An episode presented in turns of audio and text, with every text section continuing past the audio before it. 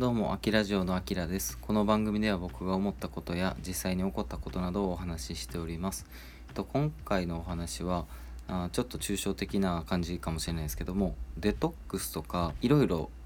言いたい系のキャラの人に、えー、ぜひ聞いてもらいたい、えー、放送となってます。えー、というのが、えー、僕自身、まあ、HSP 気質だったりとかあとあのミソフォニアっていう、えー、音恐怖症っていうようなまあ、ちょっと特徴を持ってたりするんですけどもあのそういった人たちっていうのはどっちかというとあのこうあるべきみたいな自分のこうこ、まあ、考えが凝り固まってるって言ったら言い方悪いですけど、まあ、そういう特徴があるのかなと思います。でまあ別にそういう症状がない人でも、まあ、もしかしたら自分もそうかもしれないって思われたら是非ですね最後まで聞いていただければなと思っておりますで結論なんですけど僕の場合はですねデトックスをとにかくしないとまあ、大変な人間ということで、えー、まあ、具体的にはこう2つ、えやってます。まあ、1つがこういう音声とか、まあ、ブログとかもそうなんですけど自分の脳みそでこう考えたこととかを、まあ、溜め込まずに、こうなるべく、まあ、誰に向けてというよりもどっちかというと自分の中に溜め込まないように無理やり出してるという、まあ、感じでですね、えー、まあ、ついでにそれが、ま有益な情報だったら、まあ、いいなって思って、まあ、ちょっとこのようにですねあのラジオとかでお届けをしてたりします。でまあこれ別に何でもいいと思うんですよ。あの音声だったりとか、まあ、動画にしてもいいでしょうし、まあ、あの文章を書ける人だったら記事にしてもいいでしょうし、うん、言い方悪いですけど海が溜まってるような状態のものを一旦出してあげるっていう作業はすごく僕にとってはストレス発散になるなと思ってこういうのをやってます。であともう一つですねあのこれは物理的にデトックスをしに行くんですけど僕はもうサウナーなんですよ幻冬舎の箕輪さんとかもサウナ作ってこうなんかね自分のオリジナルサウナでなんか整えてはるし、えー、オリラジの藤森さんとかもねなんかサウナーとか言うてるしまあ芸能人の人とかいっぱいサウナーいるじゃないですか。サウナ嫌いな人とかもいますからあの万人に当てはまるわけじゃないですけども例えば運動したら乳酸がたまりますしで、まあ、僕とかお酒も飲むしタバコも吸うし、まあ、最悪なんですけどあのってなると、まあ、毒素がいろいろ溜まっていくわけじゃないですか汗とアルデヒドだったりとかニコチンだったりとか、まあ、本当はやめろって話なんですけども、まあ、なかなかねちょっとやめれないと物理的なものだけじゃなくてストレスとかも含めて、えー、僕はですけどサウナに入るとすごく整います。であのサウナに入るだけじゃダメでですね僕の場合は水風呂とセットなんですよ。まあフィンランド式というかあの本来のサウナのスタイルがそうらしいんですけどあの熱いねこうやつに入ってサウナに入った後に、えー、水風呂でキュッと引き締めてでまたサウナに入るでまあちょっと途中休憩でねあの寝そべってみたりとか、まあ、露天風呂あるとこやったら寝そべってみたりとかあそういうのをすることでですねうんまあよくこう考えられたというかあの誰が考えたのか知らないですけど本当に整うんですよ。そうでこれは精神的な部分もそうだしあとあのなんか中に溜まってるなんか悪いようなまあ、ちょっと言葉ではなかなか表しにくいんですけどなんか邪悪なものがこうシュワって消えていくような感じが僕はします。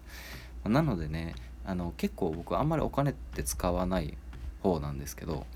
そういう、体のメンテナンスとかに関してはあまあ安いですけどねあのサウナとかついてる、まあ、スーパー銭湯みたいなとこ行ったりして、えー、定期的にこう自分への、まあ、ご褒美じゃないですけどをやってます。でまあなんでかって言ったらですねもうそろそろですねもうあのこの喋ってるやつ35歳なんですよ。まあ、体的にもなかなかガタは来て聞いてますし普段割と不節制をしてしまってるので、えー、これはいかんなということで、まあ、デトックスとかそういうところにもま興味があるって感じですね。の僕と同じような特徴がある人はあの両方やってみたらいいと思うんですよ。例えば、まあ、あるじゃないですか HSP の人やったらもうほんまに気を使いすぎてしまうとか相手の悩みを先読みしてしまってなんか気苦労気疲れしてしまって疲弊してしまうみたいながあると思うんですけどその能力をですね逆手にとって、えー、例えばですけどブログだったらあの SEO 対策っていうのがあるんですよね。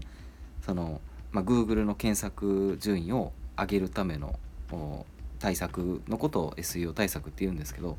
その SEO 対策をする上で重要なのってあの自分が想定する読者さん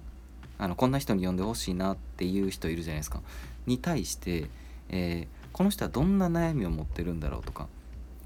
あの、まあ、どういう特徴があるんだろうっていうのを言ったら、まあ、半分ぐらい推測するわけですよ。言い方変えると悩みに寄り添うわけですよ。で HSP 気質の方はですねもう本当におめでとうございますって感じなんですけどあの相手の悩みとかに寄り添いすぎて、まあ、疲弊しちゃうじゃないですか、まあ、なのであの疲弊するまではやらなくていいんですけど よくあるのがあのダイエット成功する方法とかまあまあ何でもいいですけどね。まあ、もっと具体例だったらダイエットリンゴとかで調べてる人が例えばいるとします。そしたらこういう人って何を考えてそのキーワードを打ち込んでると思いますか？っていうまあちょっと問いなんですけどあの、まあ、これに正解はないんですよ。ダイエットにリンゴがいいって聞いたからとりあえずダイエットリンゴって入れてみようだけの人もいるし、えー、過去にですねあのリンゴダイエットをやって失敗してしまった人かもしれないだからもしかしたらあのもう一つキーワードで、えー、ダイエットリンゴ失敗とかなんかそういう産後になる可能性もありますしでそれからあのリンゴの中に含まれているその成分がどの成分が具体的にダイエットにいいんやろみたいなことを知りたい人かもしれないじゃないですか。まあ、こんな感じであのダイエットリンゴっていう一つの単語をとってもあのいろんな人を想定できるわけですよね。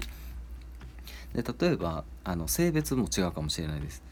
え、主婦の人に対してやったら例えばですけどねそのスーパーで、えー、売っているあの1個100円ぐらいのりんごで具体的に言うと1ヶ月でマイナス3キロあ痩せれますよみたいな。えなんでなんでってなるじゃないですか。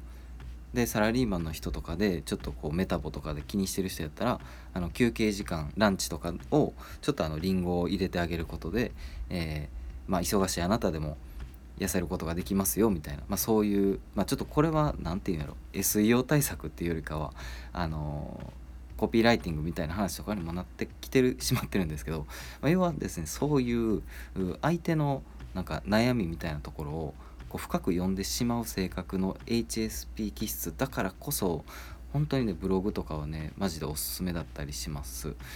でまあ、もちろんこうやって喋るのが得意とか、まあ、別に僕得意じゃないんですけどあの喋れる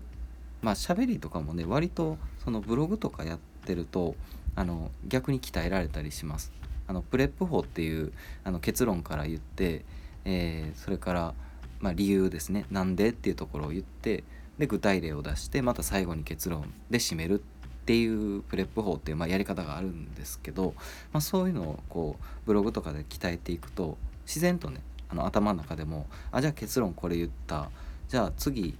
あのまあ例えばさっきのリンゴダイエットとかって言われてリンゴダイエットは痩せるんですって言われてはあなんでってなるじゃないですか。いやそれは実はですねリンゴの中にあるこの成分があダイエットにいいって言われてますみたいな、まあ、具体的には、えー、リンゴにはこういうあビタミン C とかいろんな成分があるんですけどもその中でもこの成分っていうのがすごくいいんです。だからりんごはダイエットにいいんですみたいな。今ザーって言いましたけどあそんな感じのですね、まあ、テクニックというか、えー、書き方もあったりするので、まあ、結構面白いですよ本当に、まあ、という感じのですね 今日は何の話だったんかなっていう、まあ、あのデトックスですね。あの自分の中にあるこういろんなこう邪悪なものとかあるじゃないですか。あのちょっとまあ普段愚痴を言いやすいタイプの人とかも放送でねほんまにただの愚痴ってるだけとかやったら、まあ、よっぽどトークが面白いとかじゃない限りちょっと難しいとは思うんですけど、まあ、そこをですねこちょっと視点を変えてこういうキーワードやったらどんな悩みがあるんだろうみたいな悩みに寄り添ったようなあ放送というか、えー、音声とかも取れたり、えー、すると思うんですよね。そういった、えー、デトックス、え物理的なデトックスサウナとか、まあ、そういうのもまあ、僕は個人的にはすごくあの整いますので、えー、いいかなと思ってたりします。はいということで今日はですね僕が思うデトックスの方法についてですねお伝えしました。あまあえ、僕のですねこのラジオでは普段はま音楽ネタを中心にとか思ってるんですけど最近ちょっとライフハック系が多くなってきてます。